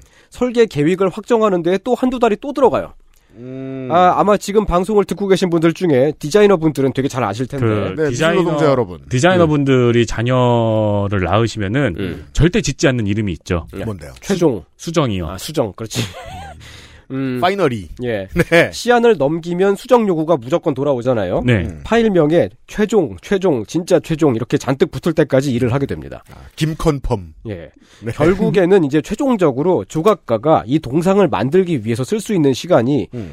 맥시멈이 두 달이에요. 근데 아마 두 달도 안 됐을 거예요. 한 달 이내에 만들어야 했을 가능성이 높습니다. 이게 이제 선생이 지금 두 달이라고 이야, 기한 거는 관련 공무원들이 일을 일사천리로 진행했을 음. 아, 때 그렇지. 이야기고요. 어, 관련 공무원들이 야근하고 막 진짜 빡세게 일을 했을 때가 한 두 달 정도. 그렇죠. 하지만 에버리지대로라면 한 달이거나 그 이하일 수도 있다는 네, 거예요. 그렇습니다. 영원히 남겨질 음. 영웅의 동상을 만드는데 드는 시간. 예. 아, 어떤 조각가도 이런 짧은 시간에, 짧은 기간에 작품을 제작할 수는 없죠. 그리고 네. 조각가들이 뭐 이런 그 관급 그런 사업을 수주받을 정도의 그 조각가들이면은 음. 이미 이거 말고 다른 것도 이미 또 만들고 있습니다. 그러니까 그 일정이 계속 그 타이트하게 다 밀려 있어요. 잘하는 사람이면 딴 일도 하고 음, 있죠. 그렇죠. 어. 그러니까 이제 어, 음. 이런 짧은 기간 동안에 하는 일은 창작은 아예 아닌 거고요. 제작, 제작이죠. 근데 제작조차 사실상 불가능한 기간입니다. 아, 창작조차 안 되게 된다. 예. 작업 기간이 너무 짧기 때문에 업무를 외주를 줘요. 동상을 이런. 어, 동상을 이제 다 파트별로 나눠서 그걸 여기저기 일을 분배를 합니다. 팔, 폐, 어, 아, 그렇지. 폐는 어, 아니겠지. 어. 복부, 뭐, 음, 그렇지. 그래서 흉부. 그걸 나중에 합치는 거야. 근데 그러면은 왼팔 오른팔 딴 데 줬으면 리치도 다를 거라니. 어, 그러게요. 뭐 다른 아, 옷 입고 있고 막. 그러니까 조각가도 이걸 다 합쳤을 때 어떻게 되는지 모르게 돼요. 막뭐 왼발은 롤러스케이트 음. 신고 있고. 게다가 또 이제 그 납품 기일을 맞추려고 막 그 무리하다 보니까 처음에 설계했던 것과 다르게 되죠. 이러면 딴 사람이 어. 나오죠. 왜냐면은 이제 만들다 보면 중간에 시행착오가 분명히 있게 마련인데. 아, 이건 그 어떤 창작자라도 마, 마찬가지입니다. 그렇죠. 그 조각이 아니라 뭐 음악이라도 마찬가지입니다. 그 시행착오 과정이 분명히 다 있고 그걸 그 거쳐가면서 작품을 만드는 건데 이렇게 그 타이트한 기간이 주어지면 시행착오가 생겨도 그냥 그대로 가야 되는 거예요. 사실 제가 이제 우리 요파 씨 진행자 안승준 군이 예. 네, 청취자 여러분 비보를 들으셨을 것으로 알고 있습니다. 네. 소재를 배웠기 때문에 대학 때 제가 궁금했으면 물어봤을 텐데 제가 뭐 궁금해하겠습니까 당초에? 근데 그렇지. 네. 궁금증이 그래도 없는 이제 뭐 양반이죠. 그게 얼마나 힘든지에 대해서 가끔 저한테 얘기해 준 적은 아. 있지만 음. 저 같은 문외한은 여전히 한 달이 조각가에게 어떤 시간인지 모르잖아요. 네. 그래서 전 제가 아는 방식대로 표현해 볼게요. 음. 어, 레진 공예에 대해 아시죠, 청취자 여러분? 제가 이제 간혹 그 레진으로 되어 있는 키보드 손목 받침대를 삽니다. 네. 그 중에 하나가 지금 윤세민 에디터한테 가 있습니다. 예. 윤세민 에디터한테 가 있는 건 별거 아니에요. 투명에 예. 까만색 붓칠같이 이렇게 돼 있는 음. 아주 간단한 제품이에요. 예. 그거 주문하고 오는데 두 달 걸렸거든요. 저는 이- 최근에 바닷가에 산호가 있고 물고기가 좀 왔다 갔다 하는 모양의 레진 손목 받침대를 하나 주문했어요. 그러니까 손목 받침대니까 사이즈가 요만한 거죠. 네. 어, 그쵸. 음. 44cm 정도 됩니다, 넓이가. 그만한 거를 만드는데 두 달 걸린다는 거죠. 지금 석 달째 안 오고 있고, 아. 아. 저는 그냥 그러려니 하고 기다리고 있어요. 그렇죠. 그게 원래 정상이죠. 어. 근데 김연아 선생, 선생 동상이에요? 아, 한 달 안에 내놓으라고 했어요? 사이즈도 그렇죠. 커요. 그 공공 조형물이기 때문에 이만합니다. 네, 사지를 따로 만들어요. 아 사지를 따로 만든 건 아니고 이제 김연아 동상 부분이 있고 또 그 밑에 이제 뭔가 이제 복합적인 어떤 네. 어, 뭐, 이런 이렇게 어, 막, 뭐 어떤 모양이 오른, 있고. 오른기도 있고, 막 지구도 음, 있고, 그렇죠. 그 위에 이렇게 올려놨더라고요. 맞아. 어, 그렇게 막 이제 뭐 기둥 같은 것도 있고 음. 그런 걸 떼서 만든 거지. 아무튼 환장할 만한 어, 외주 작업이 이어집니다. 예. 근데 말이죠. 사실은 이게 전국에 있는 거의 모든 공공 조형물을 만들 때 그 이제 관급 수주를 받으면 다 이렇게 만듭니다. 시스템을 고민 안 한 시스템이 이렇게 일한다는 것을 설명드린 겁니다. 네. 공공 조형물을 만들어야겠다 싶으면 그 이제 예산을 만들잖아요. 음. 예산을 보통 이제 전년도 11월에 예산을 조성하지요. 그렇죠. 행정감사 끝나면 예산 들어가죠. 그러니까 음. 그러고 나서 그 사업 방침을 이듬해 3월쯤에 세웁니다. 3월. 예, 방침. 그러니까 앞으로 이, 이 사업을 어떻게 해야 된다. 이, 음. 그리고 뭐 평가 기준은 어떤 거다. 그런 것들을 3월 달에 만들어요. 음. 그리고 그 방침에 따라서 구체적인 사업 계획을 설계하는 게 5월쯤 됩니다. 5월. 그리고 6월 달에 이제 조각가를 선정을 하고요. 사업자 선정. 음. 7월 달에는 시안을 보내고 수정하고 왔다 갔다 하는 그런 과정이 들어갑니다. 본사업 음. 준비. 그래서 실제로 공공 조형물을 만드는 데 들어가는 실제 작업 기간은 음. 8월, 9월, 10월 끝이에요. 이게 왜 이러냐는 거예요. 중요한 질문이 들어가야 됩니다. 6개월 동안 예산을 논의하고 사업을 논의했다는 건 이해가 돼요. 음. 민주주의의 지방자치단체 의회니까. 아. 당연히 그렇게 하는 거죠. 근데 왜 그 해 안에 일을 다 끝내야 됩니까? 10년을 줬대고 20년을 줬대지. 음. 아니 미켈란젤로한테 사업을 주고 석 달 동안 그리라고 했으면 그러니까요. 어. 아니, 그 저도- 동네 바보가 나올 거 아니야 그래도. 저도 그런 생각이 드는 거예요. 음. 지금 인류의 유산으로 나와 있는 게 결국 관급 공사였을 거 아니에요, 전부 그렇죠. 다. 어. 예. 그러니까 저 로마 의회에서 음. 시의회에서 예산을 내 가지고 미켈란젤로한테 천지 창조를 의뢰했어요. 다음 달에 달라고. 아, 그러니까 이런 창작은 돈을 아무리 많이 줘도 기간이 보장이 되지 않으면 진짜 그 작업을 할 수는 없습니다. 음. 어. 그리고 또 이제 그 10월 달을 넘어가면 안 되는 게 음. 10월 달에 사업 평가를 하고요. 11월에 결산 처리를 해야 되거든. 에. 아, 자 이제 중요한 원칙이 하나 나왔습니다. 1년 내에 사업을 끝내야만 한다는 원칙. 네. 이 원칙 안에 구겨 넣으면 좋은 예술품이 나올 가능성은 제로죠. 그렇습니다. 그래서 우리나라 전국 각지에 사람들이 흔히 흉물이라고 부르는 조형물이 널려 있지 않습니까? 시- 사실 뭐 흉물 조형물 논란이 된 게 뭐 어제 오늘 일도 아니고 진짜 되게 많습니다. 정말 정말 전국에 다 있습니다. 아. 이해되네요. 예, 이유가 이겁니다. 작업 기간을 보장을 못 해줘요. 음. 아, 이런 사업은 법률상 무조건 예산 회기에 맞춰야 되고요. 예산 회기에 맞춘다는 건 이제 1년 단위 사업에 들어간다는 거죠. 그리고 1년 단위 사업에 들어간다는 거는 방금 앞서 제가 설명드린 대로 앞뒤에 막 그, 이- 막 논의하고 결산하고 막 그런 과정이 들어가니까 실제로는 작업할 수 있는 기간이 뭐 길어야, 최대한 길었을 때 한 세 달 반? 목 정도고. 어. 그리고는 아무리 예술혼을 집어넣으려고 해도 마감을 늦춰주지도 못합니다. 전혀. 음. 그리고 또 거기다가 더 안 좋은 거는 중간에 선고가 껴있잖아. 그러면 더 짧아지는 거예요, 이게. 음. 지역 문화재단을 통해서 이런 사업을 많이 한다고 하더라도요. 문화재단의 사업도 다 1년 단위 사업 기간에 맞춰져 있죠. 아, 똑같군요. 예, 그래서 실제 제작에 쓸 수 있는 기간이 막 이렇게 되는 겁니다. 아니, 웃기- 돈을 아무리 많이 줘도 음. 이렇게 작업 작품이 나와요. 웃기는 게 건설 민국이니까 음. 뭐를 지을 때는 2년도 하고 3년도 하고 4년도 하잖아. 근데 예술에 대해서는 왜 1년을 적용합니까? 음. 그러니까 이런 그 조형물을 만드는 거를 이걸 예술품, 창작품을 만든다고 생각하는 게 아니라 이 시스템 자체가 어떻게 짜여 있는 거냐면 농산 줄 알아. 어, 이제 막 보도블럭을 갈아 끼우는 사업이라든가 음. 뭐 상하 수도관 교체하는 사업 있잖아요. 뭐 그런 식으로 지금 시스템이 짜여져 있는 겁니다. 공공 조형물이라고 하면 당연히 어 작품이 설치될 공간에 그 이제 창작자가 답사도 다녀와야 되고요. 그렇죠. 그 공간에 맞게끔 만들어야 되니까 네. 그 공간에 어울리는 작품을 구상하는 그런 기간도 들어가야 되고 또 그 공간을 실제로 이용하는 사람들의 의견도 묻고 커뮤니케이션 예 지역 주민들하고 사전에 대화하는 과정도 필요해요. 반드시 필요합니다. 큐레이션 그래서 그 지역 주민들이 우리는 이러이러한 것을 우리 동네의 상징물로서 원한다라는 그런 의뢰 과정이 있어야 돼요. 음. 그런데 기간이 짧기 때문에 그런 걸 할 수가 없어요. 음. 그래서 그 편법 아니 되게 그냥 이상하게 하는 방법이 조각가가 의뢰를 받잖아요. 음. 그럼 그 지역에서 유명한 게 뭐냐? 아. 어, 아. 특, 산물이 뭐냐? 아. 딱 이렇게 됩니다. 그 유명한 영덕 대게상. 그렇지. 제가- 거기, 어, 대게가 유명하니까 그 대게를 만드는 거야. 제가 그 지방선 선거 데이터 센트럴을 시작하고 지금 올해가 9년째잖아요. 예. 9년 만에 이 의문이 풀렸습니다. 통영의 통멸이는 누가 어떻게 아, 만들었을까? 새우가 특산물이다. 그러면 그냥 새우 모양 특산물 그 그 이제 저기 모양 뭐야. 만들고요. 새우 머리가 땅을 뚫고 이렇게 올라와 있잖아요. 아, 음. 막 그런 거 있어요. 야, 온 지역의 그 상들은 다 어떻게 만든 것일까? 그 뭐지? 야. 금, 금산에 그거 있잖아. 인, 인, 어, 인삼. 야, 아, 경주 바닷가에 문무왕 피규어 없는 게 다행이네요. 아 그리고 저기 막 청양 갔더니 그 청양에 이제 그 다리가 있는데 그 다리 한 가운데 중간쯤에 구기자 모양으로 커다랗게 그 엄청 커요. 그게 진짜 커다랗게 시뻘겋게 칠을 해놨어. 구기자가 그- 특산물이다 그러니까 한 거야. 그 고성에 그슨 이따만한 농민이 항아리 지고 있는. 아 맞아. 그 네. 무슨 뭐 화장실인가 그러지 않아요 그거? 대무서운 거 있어요. 아 맞아요. 너무 무서운 거 있어요. 그러니까 아니 이런 그 조형물들을 그런 식으로 만들고요. 그리고 돈을 많이 주면 크게 만들고 돈을 작게 주면 저- 작게 만든다. 그 차이만 있어요. 인제구의 마르닌 먼로상은 왜 있죠? 아 한국전 때 저기 완 위문공원 온 데인가? 아 그래요. 그래서 그렇구나. 인제 먼로씨인가 보죠. 아 이게 짱이죠. 음. 세종시 소방청 앞에 있는 저승사자. 아, 그 실버 실버 저승사자. 아, 그것도 저기 되게 논란이 많이 됐죠. 네. 사실 어. 저승사자가 아니라는 소리도 있더라고요. 그러니까 이게 그러니까 저거 저게 어디 어, 어느 맞아. 동네야? 저 어느 동네야 저거. 저 거대한 항아리 메고 아 있는 지금 저 윤 기자님이 지금 그 막 검색해서 저 되게 짤, 이상한 예, 조형물을, 네, 시리즈들을 보고 어, 있습니다. 보여주고 이거는 있습니다. 고성군 무릉도원 권역 활성화 센터. 아. 아. 표절도 비일비재합니다. 아, 저 농민이 센터예요? 어, 네.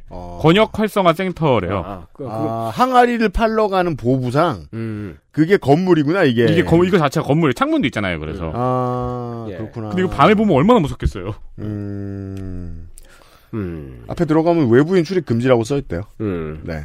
예, 그 그렇게 전국에 생기는 좋게 말해서 특이한 조형물들.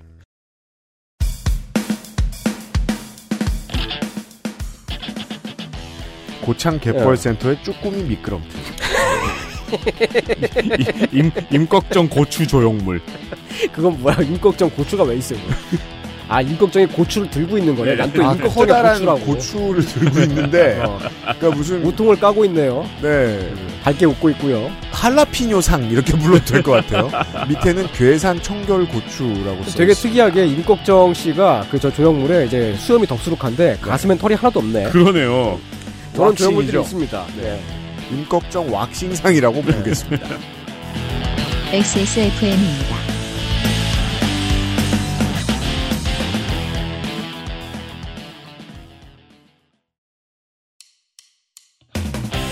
고기도 우유도 없이 이 맛이 난다고?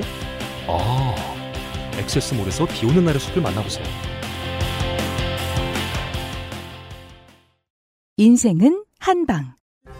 원광 디지털대학교 한방 건강약선학과에서 2023학년도 신입생 편입생을 모집합니다. 보건교육사, 산림치유지도사, 약선시기 지도사 등 전문가로 성장하는 당신을 만나보세요. 예, 저런 조형물들이 전국에 있는데 음. 그나마 그 조형물들 중에서도 표절이 비일비재해요. 아 맞아요? 음. 시간을 조금 주는데 예, 공기를 조금 주면 기본적으로 양심 없는 업자 순으로 붙어요. 돈 궁한 순이나 아, 그 어디서 본 것 같은데 싶은 것들이 막 생기죠. 네. 전북 김땡시에 있는 용 조형물이 있어요. 음. 그것도 흉물이라고 뉴스에 많이 나오고 용 많이 먹었죠. 그거 지금 철거하느냐 마느냐 막 그런 걸로 주민들 사이에서 막 논란이 되게 컸었습니다. 이름은 백룡인데 여의주를 물고 있지 않고 오른손에 들고 있어요. 예. 근데 그나마 따라서 그게 농구하는- 말이죠. 네. 예, 그게 전북 익땡시에 있는 다른 조형물을 베껴서 만든 겁니다. 그럼 전북 익땡시에 있는 오리지널은 욕을 안 먹었을까요? 그것도 아닙니다. 전북 익땡시에 있는 것도 그냥 하여튼 조형물을 만들면은 그냥 무조건 욕을 먹는다 봐야 돼 그냥 이- 세금을 왕창 썼는데 막 동네에 그냥 똥이 생긴 막 그런 느낌이잖아요. 어, 이 용은 저기 음. 사진 찍으려고 그랬는데 플래시 터져가지고 깜짝 놀란 것 같네요. 아 세종시의 저 실버 젖은 그림 리퍼는 이름이 흥겨운 우리가락이래요. 아, 네, 맞아요. 네 물론 뭐 장례식 때 듣는 음악도 뭐 흥겹긴 합니다만 네. 이게 무슨 데밋 예, 그러면은 자 이런 조형물들을 만드는데 돈이 많이 듭니다. 민간에서 의뢰해서 만드는 것보다요. 대체로 그렇습니다. 음 맞아요. 그럼 왜 그런가 하면은 하청에 하청을 줘서 중간에 다 어디로 셉니다. 하청을 주는 이유도 설명해 드렸습니다. 예. 이런 공공 조형물 조성 사업에 일단 처음에 최초 입찰을 할 수 있는 업체는 건축 자격이 있어야 돼요. 아 모든 저 조각가가 이런 자격증이 있을 리는 없잖아요. 음. 그렇죠. 이게 그 이유는 모르겠고 법이 그렇습니다. 그래서 그런 업체가 사업을 따내는 거예요. 음. 그래서 그 업체가 설계 디자인 회사와 조각가들과 공방에 일을 하청을 주는 거예요. 막 나눠서. 음. 결과적으로 시민의 세금을 많이 써서 심지어 훌륭한 조각가한테 일을 맡기게 되더라도 아무도 작품이라고는 생각하지 않는 조형물이 나오죠. 월커니. 땡포시에 있는 그 김연아 동상을 만든 조각가도 권땡규 작가라고 아주 훌륭한 예술가입니다. 음. 아내분도 조각을 하시고요. 아 훌륭한 사람이에요. 네, 둘 다 좋은 자- 작품을 만들어요. 음. 부부가 둘 둘 다 모두 되게 유명한 조각가입니다. 아 근데 그 사람들은 결과물만 보고 판단하니까 맨날 흉물 조형물이라고 뉴스에 나오고 그러면 조각가를 욕하잖아. 음. 뭐 물론 이제 그 권땡규 작가도 자기 본인의 커리어에 이 김연아 동상은 안 넣을 겁니다. 그냥 그, 아 이거 돈 벌려고 알바했다 이런 느낌이겠지. 음, 네. 그럴 때가 있죠. 아. 우리는 미네랄 캐러 가는. 음, 하지만 좋은 작가를 선정하고 돈을 많이 들이고서도 똥을 만들 수밖에 없는 그런 시스템적인 문제가 있다. 라는 오늘 겁니다. 음. 한 시간 내내 와. 설명드리고 네. 있어요. 마르세유에 있는 어. 반고 동상은 예술이네요. 예. 진짜요? 네. 어, 맞아요. 저, 그 다른 나라에 있는 그 조형물들. 아 그- 저 멋진 거. 네, 그지, 네. 그지, 음. 그지. 그러니까 조형물들 보면은 정말 저거 다 예술작품이다라고 그렇게 생각이 드는 것들이 그러니까요. 많죠. 음. 하지만 우리나라는, 아, 지금 당장 구글에 흉물 조형물 이런 거 한번 검색을 해보십시오. 한번 엄청 많이 나옵니다. 전국 지자체 중에 흉물 논란이 있는 조형물이 없는 데가 없을 정도로 정말 많습니다. 어 나도 이거 궁금했는데 상암에 음. 쭉쭉 찢어진 구 모양 물체. 그게 뭐예요? 2002년 월드컵을 기념하기 위해 설치한 월드볼 2002래요. 저는 그 저게 뭔가 늘 생각했거든요. 어. 어. 아 이거 이거 이거. 음.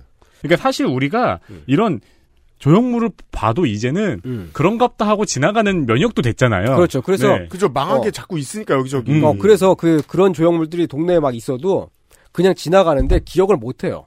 그렇죠. 한 1초 보고 쓱 지나가고 네. 그러니까. 어. 음. 아, 휴게소마다 있고 그러니까. 예. 자 이해했습니다. 장기간 이어져온 돈도 많이 들어가야 하고 사람들도 좋은 사람들도 많이 나와야 하는 좋은 사업은 뒤집히기 쉽고 음.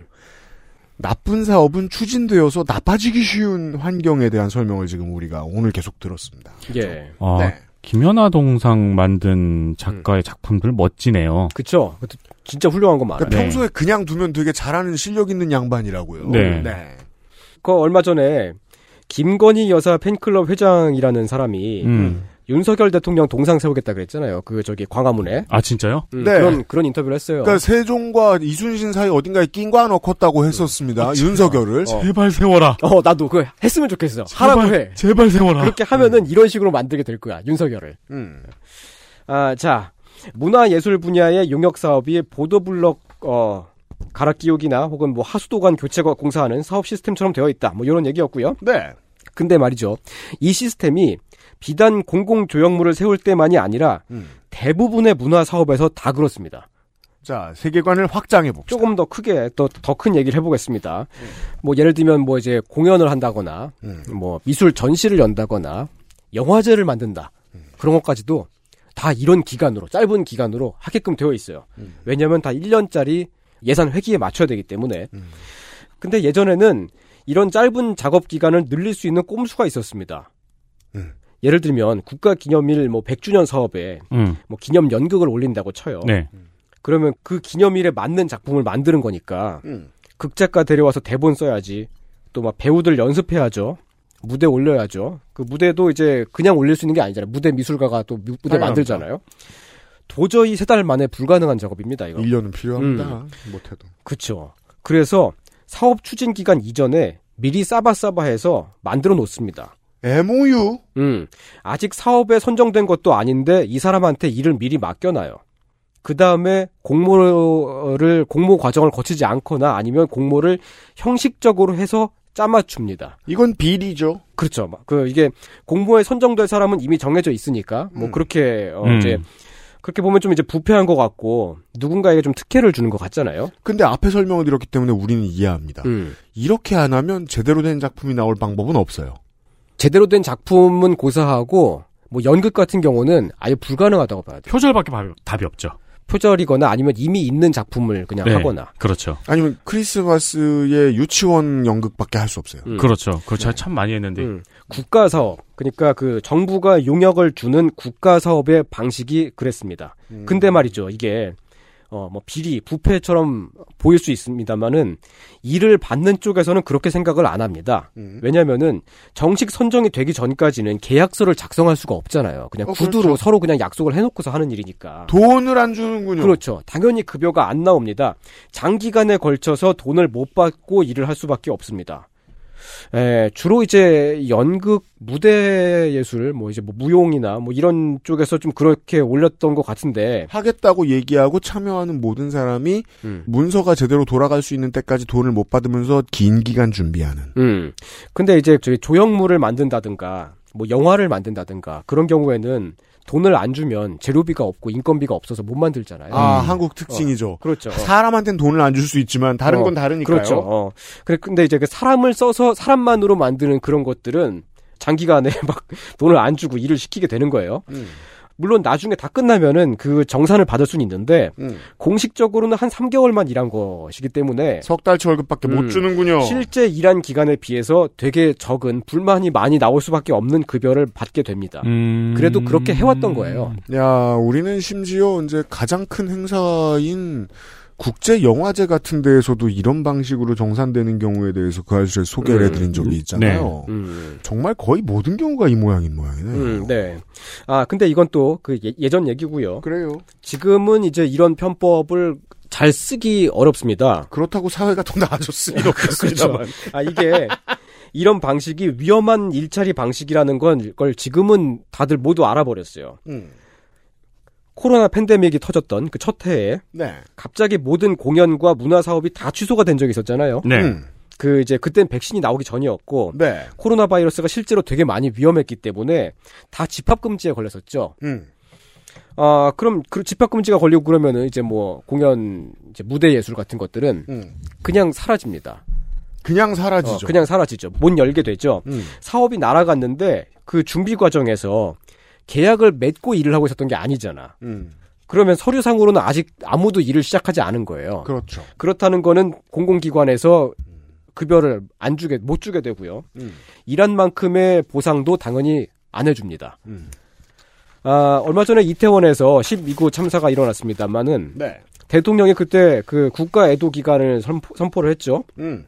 전국의 거의 모든 공공예술 사업이 그 특히 이제 공연, 무대 예술들이 다 취소가 됐습니다. 그래서 감 좋은 분들이 이때부터 반발을 하기 뭐. 시작했죠. 음. 아니 당장 희생자 이름 안 올리고 애도한다는 것부터가 비정상적이긴 하지만 음. 그 비정상적인 절차를 수행하는데 모양을 내기 위해서 모든 예술인들을 다 희생시켜? 음. 예. 이번에 또 어딘가에는 열심히 일하고도 땡전 한 푼 못 받은 예술인들이 있을 겁니다. 많으실 거예요. 예. 국가나 지자체가 어, 사업을 되게 일방적으로 취소시킬 수 있기 때문에 아, 돈을 떼먹을 수 있는 구조로 되어 있습니다. 구조가 그렇다면 음, 이익단체는 돈을 떼먹으려고 하죠. 여기서의 그 이익단체는 국가 혹은 지자체고요. 음. 음. 네. 저는 재밌습니다. 아 그래요? 네. 내일도 그럴지 좀 더 들어봐 주시죠. 그러게 저희가 음. 데이터 센터를 하면서 느꼈던 궁금증이 많이 상당히 많이 해소됐어요. 해소가 되고 있네요. 이렇게 네. 개판이군. 음. 그래서 통멸이는 저렇게 생겼군. 아 근데 그 조형물 그건 진짜 이상하더라. 마스코트죠. 음, 마스코트네요. 전국 지자체 가면은 다 특산물이 다 있어요. 전 기본적으로 멸치에 손이 있다는 개념을 인정하지 않습니다. 지느러미 있죠. 아, 여기 지느러미 따로 있네? 아니 엄지 안 보여 엄지. 엄지, 엄지. 있을 수도 있죠. 내일 이 시간에 좀 더 이야기를 해보겠습니다. 이것은 예술 정책뿐만 아니라 네. 국가 사업 전반에 대한 이야기입니다. 그리고 정치가 실제로 행하고 있는데 정치가 실존적인 문제에 있어서 상당히 부실한 영역에 대한 이야기. 네, 한국은 이제 이미 세계 경제 10위권 안에 들어가는 굉장히 선진국이죠. 근데 이런 제도적인 시스템이 되게 잘 짜여 있지 않고요. 이 잘 짜여져 있지 않은 상황에서 지역문화진흥법이 올해 시행이 됐습니다. 이제 문화 시스템의 공은 바통은 다 지역으로 넘어가게 돼요. 이제 중앙으로부터. 네. 지금도 이렇게 이 더러 이렇게들 일을 하고 있는 지자체가 그 완전히 사업을 떠맡게 됩니다. 네. 그리고 그 구조를 지자체들이 각자가 알아서 해결해야 되는 그런 수준에 이르렀습니다. 그럼 말씀하신 문제점들이 음. 이제 각자 지자체들이 알아서 시스템을 정립을 한다는 음, 거죠. 그렇게 가- 가게끔 되겠죠. 그렇지 않으면 국회에서 이제 뭐 또 따로 또 뭐 법을 만들거나 해서 정해줄 수도 있어요. 음, 더 개판이 되거나 나아진 것도 있을 수도 있겠고요. 네. 그리고 근육 통렬이라는 게 새로 나왔어요. 아, 통멸에 또 있어요, 그런 네, 게? 근육 통멸이라고 어, 이것도 이제 통영시 홈페이지에서 공개를 했어요. 근데 왜 장어를 쥐어짜지? 네. 통영시의 장어가 또 유명한가요? 장어를 이긴다는 뜻인가? 동산까지는 안 만들기다. 내일 이 시간에 이야기 좀 더 나눠보도록 하겠습니다. 이상평론입니다. 482회 그것은 알기 싫다요. 윤세민 에디터와 유승윤 PD입니다. 감사합니다. 감사합니다. XSFM입니다. I D W K